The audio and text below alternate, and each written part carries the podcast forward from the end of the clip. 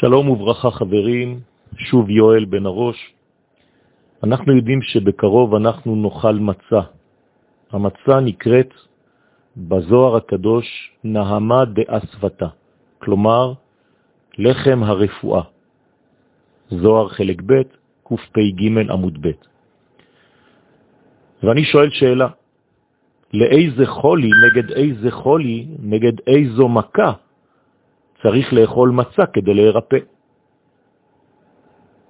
אלא שכתוב בקהלת שהאלוהים עשה את האדם ישר. כלומר, השם ציווה את האדם הישר שלא לאכול מן עץ הדת טוב ורע. למה? כי ברגע שהוא יאכל, גם הרע ייכנס בו, ותהיה בו תערובת של טוב ורע.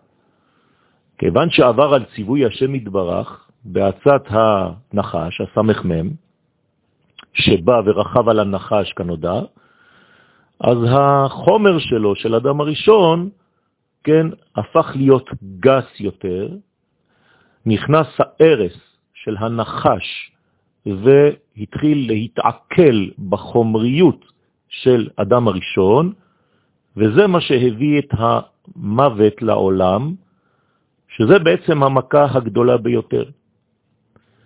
ואז על ידי המיטה נפרד הרע הזה ונשאר רק הטוב על ידי כל מיני איסורים ועונשים, חז וחלילה, כל אחד לפי מעשיו. לא צריך להעריך בדבר הזה. אבל, הנה, אנחנו מתקרבים לפסח, והשם התברך במצוות המצה אמר לנו שצריך לשמור מן החמץ, מן השאור, מכל מה שמחמיץ ומגביע את החומריות ואת הגסות. כמו הרע שנכנס בנפש של אדם הראשון על ידי החטא שהזכרנו קודם. מעניין שחמץ ושאור בגמטריה עץ הדעת. זאת אומרת שהקדוש ברוך הוא אומר לנו שנזהר בזה, שבימים האלה הבאים עלינו לטובה בפסח, שלא נאכל באותם ימים לא שאור, בלי ו' שאור, ולא חמץ, שזה בעצם הוראה כדי לבטל את הסמ"ם שבא על אדם הראשון, ובעצם הרס את החיים שהיו צריכים להיות באנושות. ולכן, בעזרת השם, בגאולה האחרונה, האלילים כליל יחלוף, ואת רוח הטומאה הקדוש ברוך הוא יעביר מן הארץ, והתבטל גם כן, הסמ"ם, שרו של אדום. מתי הוא שולט? דווקא בכוכב מאדים, כלומר בחודש מרץ, מרץ-אפריל.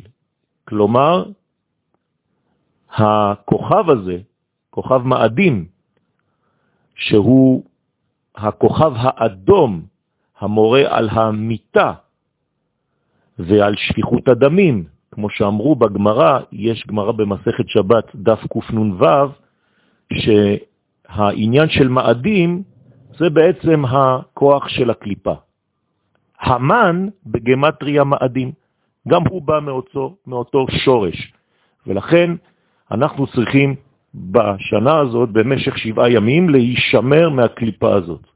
ברוכים תהיו לאדוני.